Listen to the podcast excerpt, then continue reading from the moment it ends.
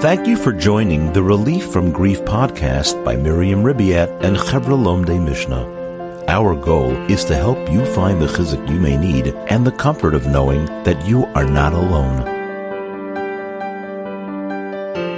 Hi, everybody. Thank you so much for joining again the Relief from Grief podcast. Um, today, I'm very, very excited to be interviewing Mrs. Sarah Korenblit. Um, Sarah has a private practice where she provides virtual and in person therapy or coaching sessions. And through her practice, she started a branch called the Thriving Working Mom. And she's very excited to use that as a channel to motivate and support working moms everywhere. And the reason that I want to interview her today is because um, I really wanted to hear her story, how she got from working with grief to where she is today to working with moms. So thank you so much for coming on. thank you so much for having me. I'm so excited to be speaking with you. Okay. So I know that you started off as a palliative care social worker. And I just, you know, really wanted to hear how you got into this. I know you started as a young girl. I'm wondering how this happened. yeah. Um, so just like to backtrack, um, when I was choosing what field or career to go into, um, I definitely knew that I loved listening to people and I loved supporting my friends.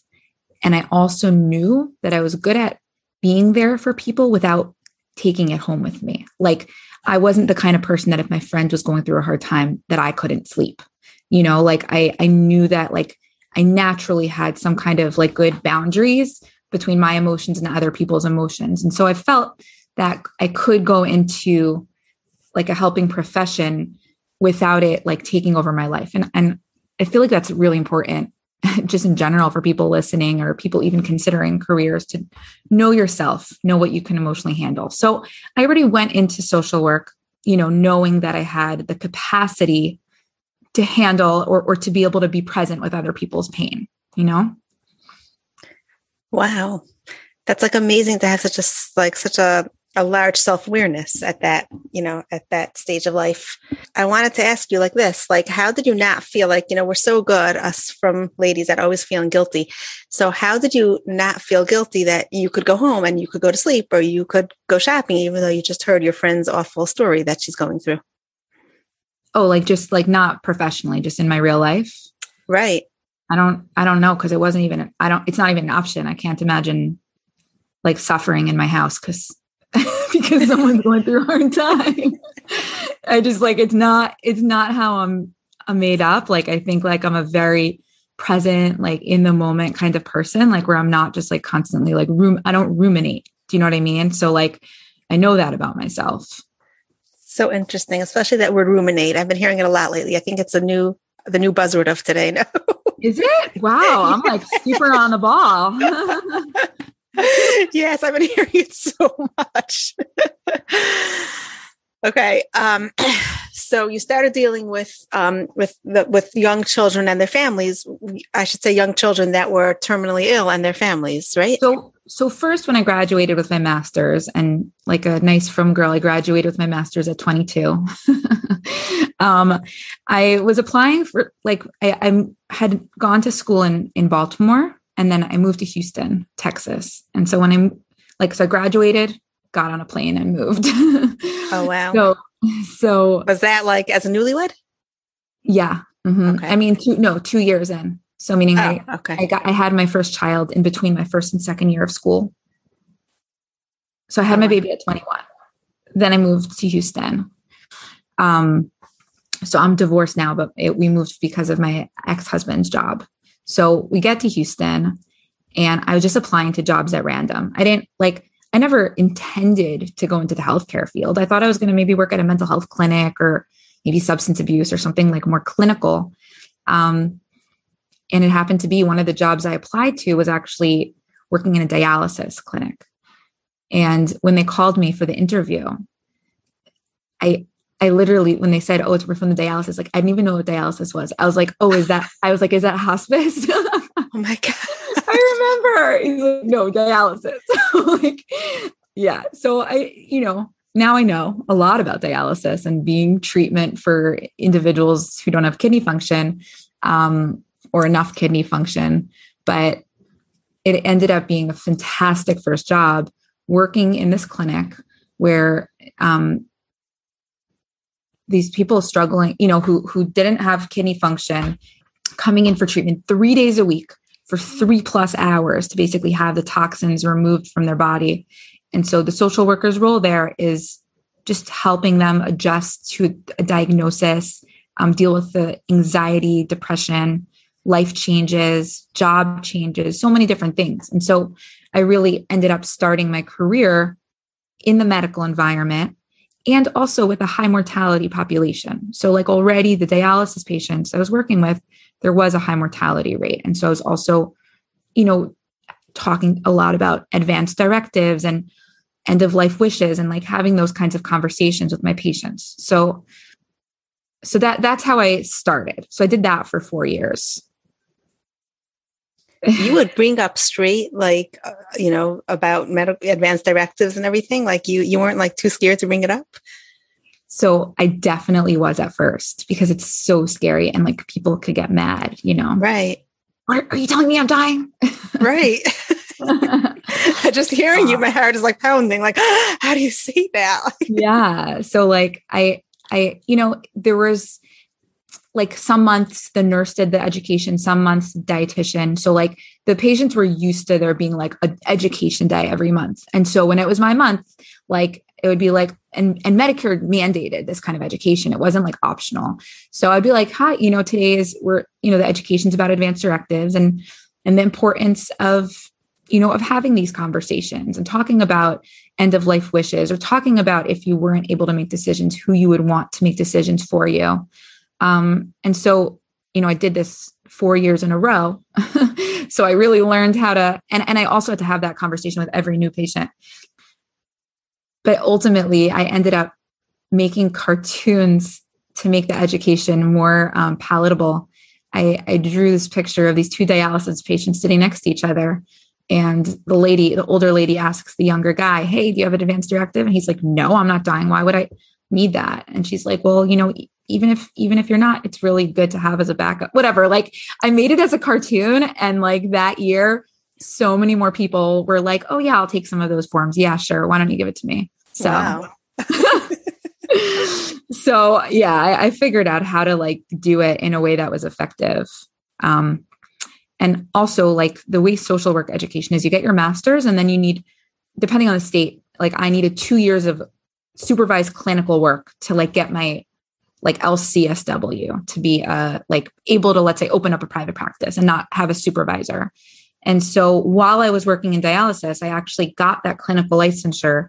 Um, I had a supervisor, so I was really even in that medical setting able to make all of my encounters very focused and under you know like focused on the mental health element and you know coping and all that kind of stuff. So do you like I know that in the frum world, I know that there I, I think Project NASC and, and different Rabbanim, different schools are trying to like bring in an awareness of having all these advanced directives. And um, actually, we came out with a book about uh, maybe it's two years ago already called When Caring Counts Most. And it's talked about a lot. Um, terminally ill patient doctors, I guess I should say geriatric, geriatric doctors. Did I say that right? And um, and lawyers, they all wrote about DNRs and DNIs and, and advanced wills and all these types of things. I'm wondering if you, like, if that part of your job ever came to the film community where you kind of had to convince people and explain how the importance of it. So I never ended up like have like having the for a public forum as much as like in my individual conversations that I have with people.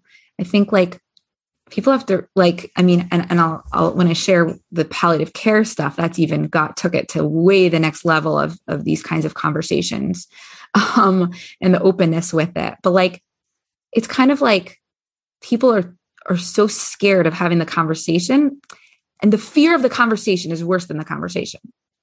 Right. You know what i mean? Like they're so scared like and it's like and it's like one of these myths we would say in palliative care is that like talking about something doesn't make it happen. you know, like talking about what if something happens to me and I'm incapacitated or whatever, like that doesn't mean I'm going to tomorrow become incapacitated. It's not like, you know, and people are so scared that like if they open their mouths, like then it's going to come true. Right. Right? it's just it's funny that you're saying that because I had just last week a question came to me um, about a girl that is moving from a small community to a new community, I think a larger community, and she lost two siblings, and she's so afraid of like when people are going to say how many kids are in your family, or, or I think it seems like these two siblings were like two in a row, so like there's a large break, and people are going to make comments. And what did she say? So the question was like, any any suggestions for her? And I was like, the first thing is to recognize what you're so afraid of. Because once you know the fear it's like you took care of half the fear already. Like and then you could figure out how to deal with it you know? So that's like interesting that you're bringing that point up also. Oh yeah. I love i love the way you answered her. That's awesome. Okay. So can we go to the children that you were talking about? Yes yes. Let's go let's go there. So okay. so mind you social workers working in a mental health clinic people already ask them isn't your job so depressing? How do you handle it? Okay. Like in a typical mental health setting. So, like, the general public has a very low tolerance, apparently, for like hearing other people's problems, because that's even already stressful for them to think about. So, when I worked in dialysis, people all the time were like, Isn't it so depressing? Isn't it so depressing? How do you handle it? Right. And like, when you're there, you're working with a team, you're working with real people, you're joking around. Like, it's, it's people. Like, you're not like in some like I don't know, like scary like watching one person die. Yeah, like gloomy castle, like what, what dungeon. Like that's not right. that's not what it is, right? and so I already definitely knew I had a I was able to handle it. You know, I like I said, I had patients, a lot of patients who passed away, and I was able I was able to handle it. Like I was able to continue working with them and support them the best I could and feel like I was doing my best and stuff like that. So I was looking for my next job to really elevate like my skills. And I ended up being, it was such a hashgacha pratis. I was in touch with a recruiter um, they, from Texas Children's Hospital, which is one of the, which is the biggest children's hospital in the country and like the top, in the top three of like level of care. It's like a teaching hospital. She reached out to me about like a case management job. And I wrote back and I'm like, I don't want to do case management, but this is what I'm looking for. And we ended up speaking. And she's like, we're actually forming a brand new palliative care team. And I think you would be a perfect fit. And you would say to me, such a big children's hospital, so recently they didn't have a palliative care team. It's because children's hospitals, like, what's their motto? You drive by a children's hospital billboard, where every child is healed, right? Like, there, that's the, the mottos in these children's hospitals. And so, even just like from a deep, deep organizational standpoint, they they have a very hard time facing the fact that there are children who die, right? It, it's too scary for them or, or too like against their motto or whatever. So there's a lot of resistance. But that's why in um, 2016, I believe, that's when the, the palliative care team was starting. And I was able to join it, which was incredible and exciting. And so, because it was a brand new team, um, part of our job first of all, they sent us to lots of trainings. So I got to go to like the, you know, the social work, hospice and palliative care social work conference in Phoenix. And I went to a National Alliance for Grieving Children conference in Virginia. Like I, I really got a lot of training. Um, and our job was also going around the whole hospital, which had thousands and thousands of employees, and educate and bust myths about palliative care. So here we are. Now we're in the in in it. Now I'm with palliative care. So ask me some questions. I'm here. I'm an open book. What myths did you have to bust? okay. The first one is the one that I was telling you about before that people like, they literally think that talking about something like makes it happen, especially like in a precarious situation. Like they feel like just you need to stay hopeful, you need to have good vibes, you know? Right. Um, another one is that palliative care teams are going to just like go f- always go for convincing you to like um you know like n- remove life-saving measures or whatever. Like always go for like comfort care um ending treatment kind of thing. Um let's see what's another one? Another one is that palliative care is only for active dying situations and actually palliative care is for um, patients with life threatening and life limiting conditions and it's really about kind of providing um, support on all different levels um, for for individuals who are suffering and and it's really even just the patient system is actually the family plus the patient. That's how palliative care we see it. It's like the unit, the family and patient unit. Yeah, those are some of the myths. So, who did you work more with, the child or the family? Probably the family. so, in the children's hospital, they have child life specialists. And so, like, really, the most hands on with the kids are the child life specialists. And it's kind of like even the political element in the hospital like you don't want to step on anyone's toes. So like you don't you don't want to pretend you don't want them to think you're doing their job vice versa. So definitely most of my work was with the parents. And also unfortunately a lot of the kids like were either nonverbal or not conscious who i was working with. So it was really a lot working with parents. But like the t- like like some of my teenage patients like i definitely worked more one-on-one with them and like i mean it was always like small interactions but mostly guiding parents and how do you deal with parents that are losing a child or that their child is so limited? It takes, I think, a lot of humility. Like you really have to go into every encounter thinking, I cannot imagine what this parent is going through. And and really just like realizing this person is going through the worst crisis of their life right now.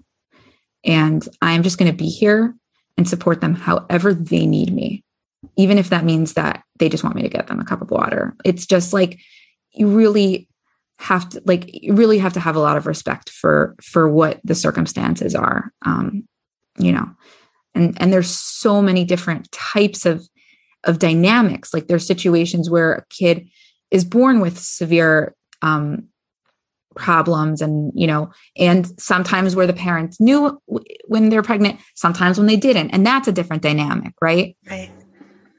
Sometimes a kid is sick for a few years. Sometimes a kid has an is in an accident. Like there's such different situations that make it like such very different dynamics. And then you just go home and forget all about it.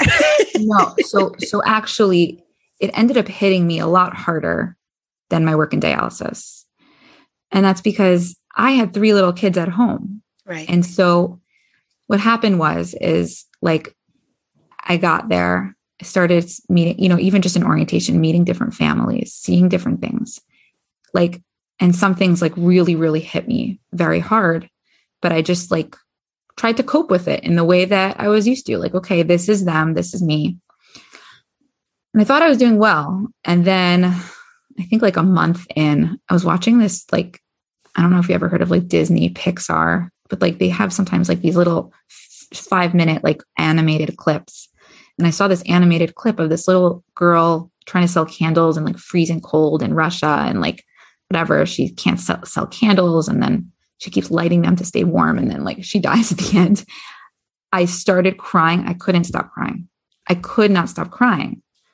And it wasn't just because of that thing. It was like clearly I was I had so much emotion bottled up inside me that like I was intellectualizing and explaining away because that's definitely one of my own coping mechanisms like intellectualizing and it made me realize like even if in the moment I don't think it's hitting me that hard it is it really is wow yeah. yeah. So is that when you like got out of this or you just learned? No, no. So so basically that so from then on I realized I needed to be much more active in processing and not just like rely on my like good boundaries or whatever. Like, so I really spent a lot, a lot of time discussing cases and things that hit me harder with my colleagues. So, like, there was a bereavement specialist on my team, a chaplain, the doctors, the nurse, the nurse practitioner, like the admins, like, you know, and we all knew these kids and these families. And so, like, when things would hit me extra hard, like, I would just process it through and talk it through as much as I needed. And so, really making sure not to keep, you know, like kind of process as I go. Um, so talking it through over and over again is the way we process things. So no, so for me, with these cases, let's say I was me and the bereavement specialist went in and had a really difficult conversation with a family. And let's say I didn't talk it through and I just went home. Like instead, kind of like we called it debriefing. So like, wow, when the dad said, you know, let's say we had a dad who asked, who said, I feel like I'll never be happy again. Will I be? And like, that's a really intense question to hear. And so just like talking it through with the bereavement specialist and like us just processing that together of just like right. you know just like just more saying like wow that was sad to hear and just like recognizing the feelings that we were having that's really what i mean rather than just like being so cold and professional you know right right wow um, okay so what about anticipatory grief you told me that you worked with that and i said to you how can you really comfort someone before the person didn't even die yet so yeah yeah and so i think it's also it's important that like comfort it's really not the word i use for what i did because I think it's almost presumptuous to think you can comfort someone whose child is dying. Um, I don't mean to say you're presumptuous. I'm just saying the word that we. it goes along like, with that humility, like you know your strengths or, or your limitations. You can't comfort someone. exactly, and so there's this um, fantastic article written by a, um, a palliative care social worker, which is sitting with suffering, and it's this concept that like you can't you can't go in there and think like you're going to say something that makes it better like you, are not the only like there is inherent suffering here. You don't even want to take it away. You need to let somebody feel the feeling like it is very painful. And so instead of trying to like i don't know say something that makes them feel good it's more about being there with them and saying it's okay. This is really painful and i'm here with you. You're not alone. But not like oh, you'll move on, like, you know, or whatever stupid things people would say. Right. It's a very important concept that I think translates across life. There are circumstances in life that are inherently painful and we have to let we have to let them be right like not not that someone has to be pro, in prolonged suffering mode but we're sometimes so uncomfortable with other people's pain that we try to fix it but that actually makes it worse or makes the person then feel isolated. So, really, the interesting part is the ending of her article is that interestingly, by not trying to fix it, you end up comforting them because then they feel at peace, they feel okay that they can, that it can be hard and that, and, and have permission that it can be right. hard. Right, right. Um, yeah, I didn't even get to the anticipatory grief. Somehow I ended up talking about that. okay. So, so anticipatory grief is really that like imagining what how painful it's going to be, right? Like, like I, am not going to be able to handle it. I'm not going to live like this. Like, I, like life will be over. You know, like those kinds of feelings. And so it's it's similar to grief in other ways of just be sitting with it because it is true they are going to going to be really rough and so it's almost just sitting there with someone as they talk it out how they imagine it's going to be. And that's also like interestingly comforting to just have for permission like to that it's going to be hard and and talking it through. Like i remember you know a dad that i was talking to actually a teenage dad. I worked with some teenage parents who had like kids. So like that was really interesting because it was like teenager and they have a baby, right? So a teen a teenage dad who was part of his anticipatory grief was talking about how he was going to cope or that he wanted to work in the medical field or that he was going to get a tattoo of his son's footprint on his arm. Like even processing through how he was going to try to cope is very it's just it just gives the space. Like i just think of it as giving them uh, someone the space to talk about how they think they might feel. Right. It's almost the same thing as as being well, no, not almost. It is being too afraid eh, when you when you work through those fears and you go through it and you work through it. Then it's like, okay, like it might be painful, but it's it's you know we're gonna get through this. Uh, for how long after? should we take should we take a deep breath here? it's intense. It's it's like it's it heavy is. stuff. It really it's sad. Like you know i would always try to be mindful of not even like giving going into any specifics because it's actually worse to hear about the stories than to be there. Because when you right. hear a story you feel so helpless. You just hear the sad story of a kid dying. When you're there like as a social worker with the skills to support someone you feel like you're making a positive difference in a crisis. And so it's an empowered feeling versus a helpless feeling of hearing the story. So like i try to be mindful of that when and not sharing like too many like specifics or stories because I know that someone I'll share it with will feel terrible where I felt like empowered in the situation because I was doing something. You know what I mean? Totally. I totally get it. But my sigh, I'll tell you what my sigh was about. It was more even the the images that uh, are coming into my head now with after my brother died. My brother was 14. He died from leukemia. And we I'm from uh, I'm from out of town. I'm from Detroit. So when he went into hospice, it was for I don't know, maybe a few days only. Maybe it was two weeks, whatever. Definitely not more than two weeks. Um, and you know, they used to come over every day and they did their things and whatever. But actually, he after he actually died, um, they were there, and like the, the whole like community, like my house was filling up with neighbors, friends, family, like just so quickly that like they realized that like they're just they're they're not needed. And they they left. They felt uncomfortable. Like they were trying to pull out their literature and say the things that they always say. And they were like they just felt stupid. So they they just left. So what's my point over here? I'm not sure. Number one i guess i'm like going back to that you know to those days.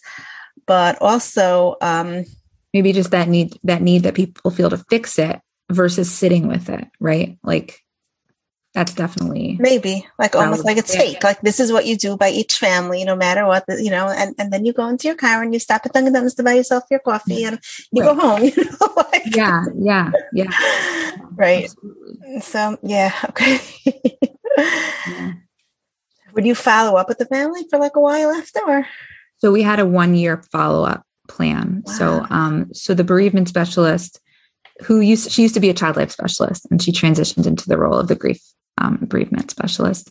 Um, she would she created um, different like printouts um, and and like resources that like she would send on let's say like quarterly like there was different frequency that she would send these um mailings with let's say you know and and different ones for let's say there were siblings so like in the siblings one she would include a list of books that could be helpful for the siblings um around holiday times when it's like like around like the Thanksgiving, Christmas New Year's, because that's you know we, none of our patients are Jewish in Texas, um, ha- as it happened to be.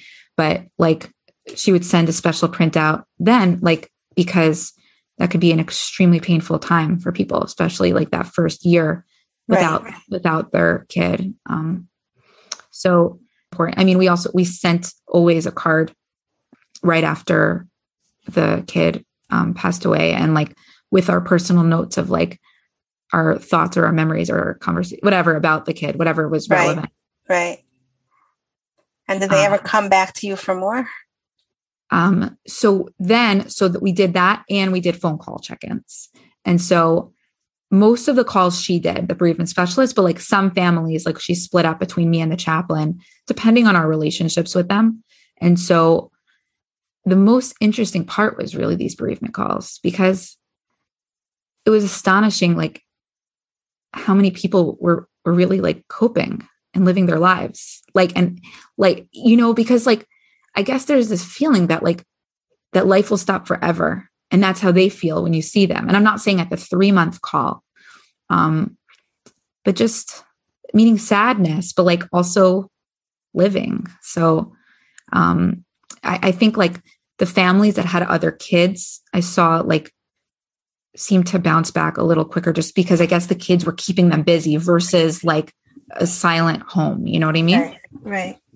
But I, I loved being able to listen and hear how different, you know, people were doing meaning, what we call like the official term is like meaning making, right? And like what people did or like started a fundraiser or whatever it is, like different things that people would do to just you know carry on the memory. So it was and i just just being able to be there for them you know someone who got it because since i was there with them in it like they really felt an extra connection to like the bereavement follow-up you know what i mean? Right right. I know now you live in passaic. I don't know exactly when you moved but you you've worked with grief in passaic with frum families also no so yes a small part of my practice. I wouldn't say the majority of it but it, a, like a small part of it. Just because the people who know me and know my background will let's say refer for that. Mm-hmm. so did you see a difference between the frum and the not frum that lost a child? Like how they coped with it? I i think that like having a religion makes it is, is very different in regard to like making meaning, even in anger, but like it's still not that like randomness feeling that someone could have who doesn't have any faith. So like I've seen, let's say even very like when with my patients, the ones who had very strong faith in their religions, they really like they had a focus because they were praying. You know what I mean? Like it was they had somewhere to direct their energy. And so I definitely think that overall in regard to like like bigger picture, I think I've seen like having faith to make a difference. But it, a problem is in the frum community is that there's a very there's like we're very there's a very strong resistance to to death. and what I mean is that like someone could have multi-system organ failure and end stage cancer and on a community level they're still like let's daven for a refuah shalema when physically like it's just not it's not possible. And so there's this there's there's how do we grapple with you know like emuna and like the fact that Hashem could do a miracle with also like being realistic and making sure you have the opportunity for that last conversation? Because that last conversation it's not happening when when you go, when the person gets to a point that they're you know whatever that the family is in denial essentially. They don't they don't end up having those final words with somebody. And so i think that there's just so much fear and that like when i see these things that go around for tehillim of like these circumstances that are so clearly medically like like someone with severe brain injury like these things that are or didn't have oxygen for 30 minutes. It's these kinds of things i think like for whatever reason has become equated with like emuna to be like oh no it's going to be fine or whatever so i think that yeah it, it's that's something that i see as a very big challenge actually so what what you're what you really would like to get out there is that obviously we still daven because even if it's not for refuah, whatever the per- it will help the person, whatever it is, but we still say tehillim. But at the same time, to really like accept what's really happening because at the end, it could really be more much more painful for you if you don't. Mm-hmm. Exactly, and I also think like it ends up, it ends up like then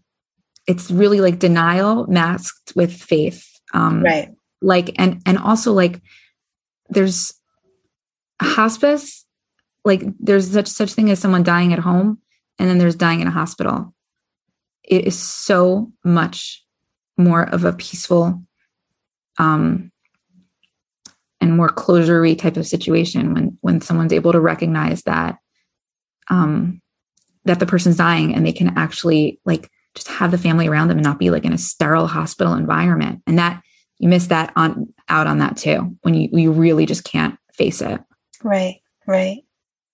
And, and like i'm just such a big believer like especially like already starting when i worked in dialysis but once i started working in palliative care i just started being more open with and encouraging openness in people to like it's okay to like talk about what your wishes would be or if god forbid something happened to you and your husband like who would you want your children to go to? Like it's okay it, it doesn't mean that something's going to happen to you and your husband.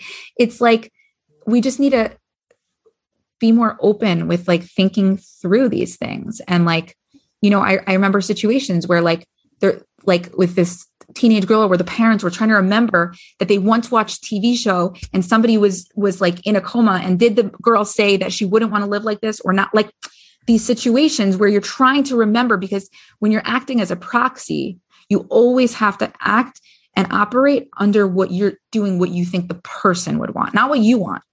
That's what it is to be a proxy. You have to do what you think the person would want. And so when you're trying to think about it like if you don't have any idea it's very it's it's it's even worse you know? And so it's you know whatever. Obviously like there's a difference between like a young person with no medical issues versus somebody who does have serious medical issues. And like it's it's just so important. And it, it right. you know? Right. It's funny because i went um I, I went by myself. I flew into detroit in the summer and it was just a quick in and out trip. But okay, then I was just being weird, I guess, because I I had this like fear of like something happening to me on the flight. I just had this like unrealistic, crazy fear. But I called up like my friends. I'm like, okay, so if Chas Shalom I die on this plane, could you take care of my kids in this way? And then I called my other friend. I'm like, okay, so so and so is going to do this for my daughter. What could you do for my boys? like, you know? Okay, but that was just being a little weird. But what you're saying is don't be weird. Sometimes just be realistic. no, I mean, I think that sometimes we're hit with these these fears, and then we think like, do I have a sixth sense? Because is something really going to happen? you know, like, and then it can like turn into this, like, maybe I have a premonition. right. You hear stories like that, you just never know. um, but but but I think in terms of like people who are like young like us, right, with kids, the most practical thing here that it comes down to is about light when people don't get life insurance. Okay. And that's something that this fear of dying or that this avoidance or denial is what ends up with people having to have ads in the newspaper and GoFundMe's and uh, whatever the the Jewish version of it is.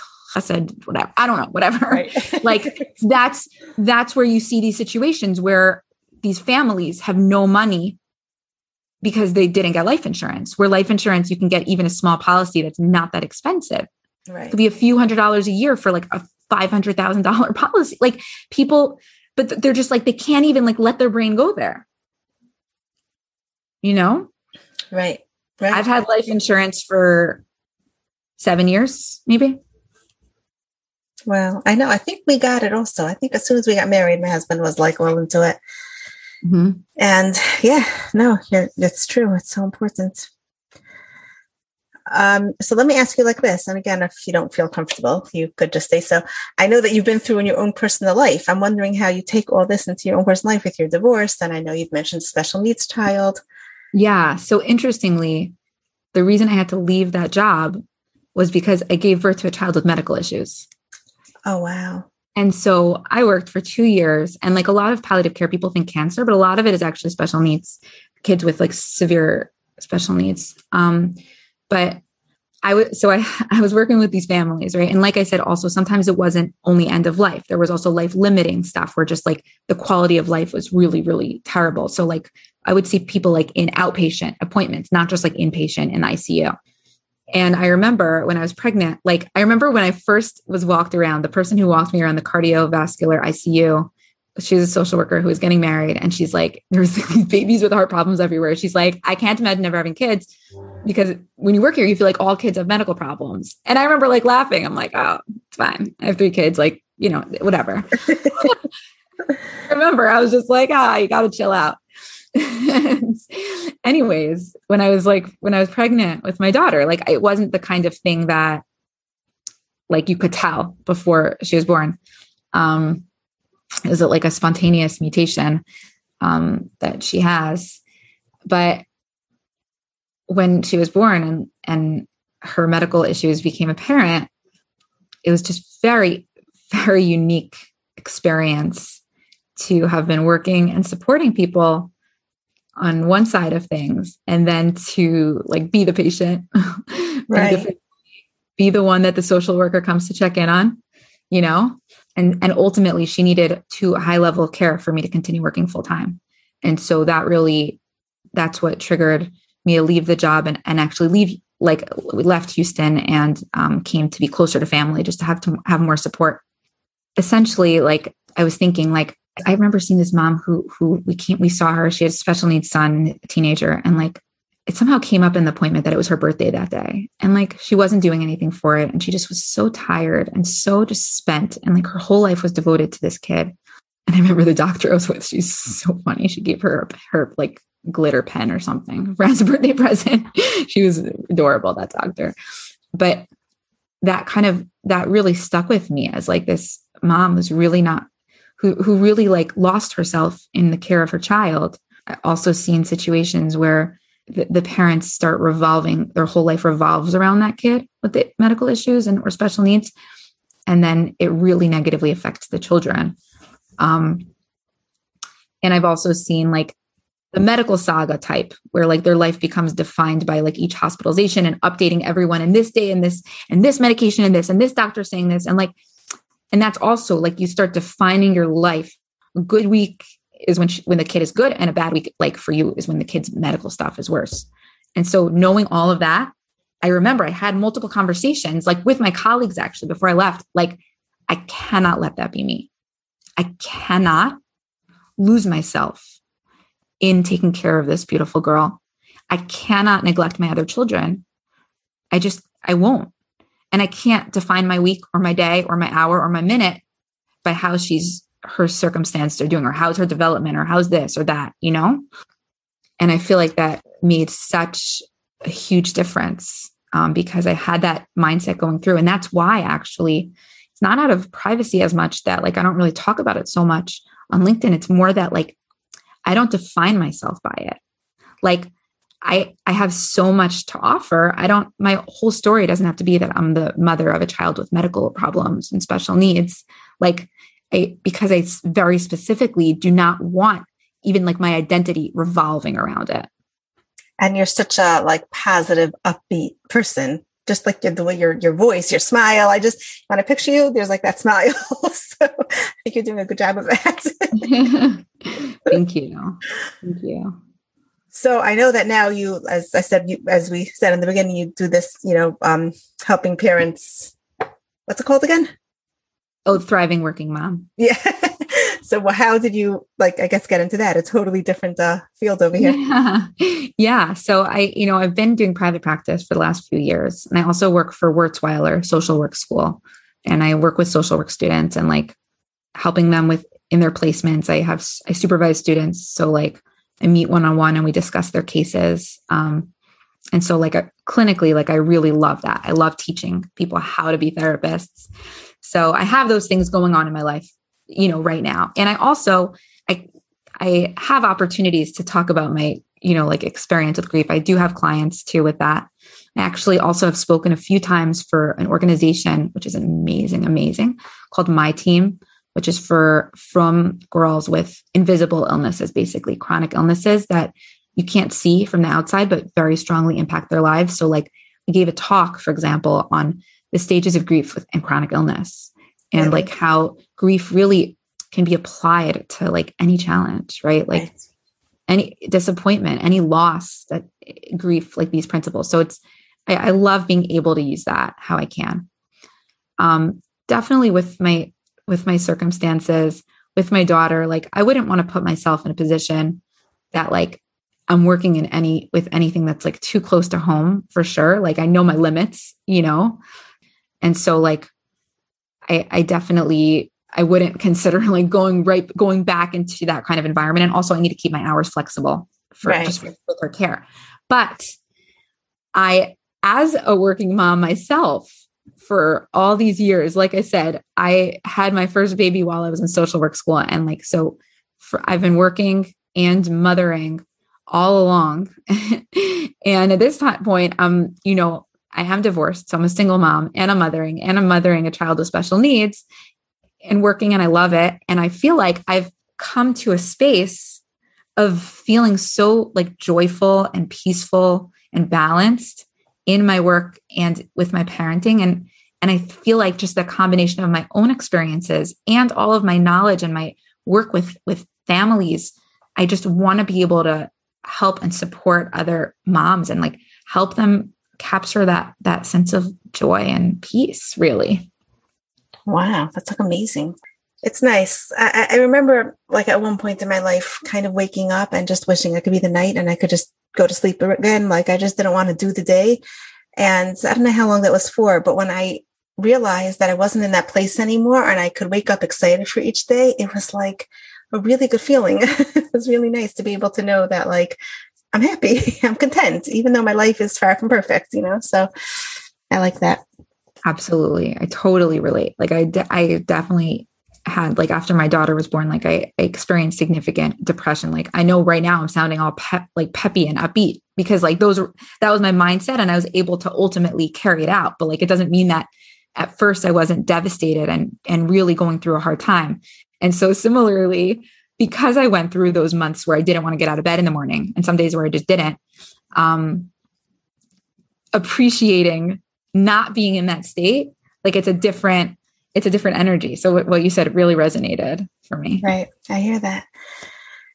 um, it's also like if you don't go through the feelings of the pain and the sadness and the grief, then you you might pretend that you're happy. You might, you know, say to people, "Oh, I'm so happy," and smile and whatever, but you can't really be happy. So it's important to really go through all that pain to really get to that serene place. And you're just pushing it off because it's gonna it's gonna gang up on you at some point. You're right. Just, you're prolonging something. So do you want to? And that's why I call it feel as you go. Like it is much better to process it um, and and just feel the pain obviously like there's different types of pain the loss of a loved one is a very different kind of pain than even having a child with special needs or losing a job or getting divorced there's different whatever there's different levels but um you have to feel it. There's no like shortcut. You can't just right. like bypass it or like read a book a motivational book that'll help you just not deal with it, right. it, it some things are like i said inherently painful. Inherently painful. Right. Okay so i just want to like recap i think like some of the important points that like i think the whole world should hear and take in mm. is to you'll tell me if i missed anything um okay. to really you know don't let the fear be your like stopper like you know recognize it so you can work through it and then the fear will be like you know half or even less than half um, also it's important to like really process whatever it is that you're going through whether it's talking with you know your friends your coworkers a therapist whatever it may be it's important to really work through everything that is coming up for a person. And also not to deny it because again when we're denying it it's just gonna it's just it's there and it's gonna come out somewhere. Um and my gosh and to be like you Don't get lost. I feel that way about you. So I guess we're well matched. Thank you. I don't know. I'm like amazed, like how you like you're so articulate about it. And I love how you say it, how like not to get lost in the challenge, but to really like recognize where you want to be and to like work through it to let yourself get there. That's very special. Thank you. Something that you said that it just brought up something for me that I really want to share because it's so critical it is so easy for people who are grieving to isolate themselves from people and push people away. And because it brought up when you were saying the thing about processing. And so people are so scared when somebody's grieving because they just are so scared of saying the wrong thing. They're so scared. Like they'll even avoid going to a shiva house because they're just so scared they're going to say something wrong. So like there are the people who are not who are the opposite, who are so not scared that they're going in and saying very inappropriate, silly things. Right. But then there are the people who who really care deeply and are so worried about like just bringing it up if it wasn't on your mind and then oh i was having a good day and now you brought it up or whatever right and so i think like as as much as someone's able to you know like give tell tell their friends like what what, they would like like I, yeah, I, I, do appreciate frequent check-ins, or I would appreciate if you ask me about it every time you see me, or whatever. Like what? Uh, because for some people, that's really what they want. They want they want it to be acknowledged, especially like shortly after every single time they talk, because it's always on their minds, right? And it helps make that real, or or like it, it obviously takes some like presence of mind to be able to do that, but it takes presence of mind and also like not the fear of vulnerability. right. Right. I know right. because I, I, I mean I wrote about this in, in the book that I wrote. I wish someone would have told me that, you know, the book for teens. And like I wrote about that and I, I wrote about like, you know, being sarcastic. It's way easier to throw so, a sarcastic remark out to someone than to say, you know, I really would like you to check in with me and see how I'm doing. And um I even got this question again this week about this, this girl that had her, her father's yahrzeit. She wanted her friends to know how they should respond to her. Should they say something? Should they ignore it? Should they do this? Should they do that? And she was struggling with it. At the end, she told a few of her close friends, this is what I need. I just need people to tell me I'm thinking of you. Like, that's it. No, you know, let's talk about your father and no, like, oh my gosh, I'm so sad for you. No. And she just said what she needed and she got it. And like, it was good. And like, it, it's like the simplest thing that could be the hardest thing. right. But I love that. That's such a perfect illustration, right? Where like, you, you know, and and that's and like people who let's say don't get it because they haven't been through it. If they're your friends and they care about you, they want to be there for you. They just don't know how to be. And so right. like giving them, it's a, really a gift to them, but ultimately yourself, because what you're doing then is not closing yourself off or getting into that zone of nobody understands me. I can't talk to anyone. Letting them be part of the process with you. Right, right. okay, thank you so, so much. I really appreciate that you came on, and I think you're really amazing, and you should continue to have lots of hatzlacha in all your work.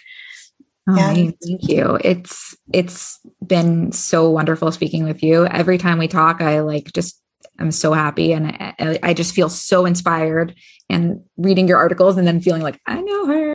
I, I really um yeah, I appreciate you having me on and I hope that people out there listening, you know, that there were pieces that could be could be supportive or enlightening for them.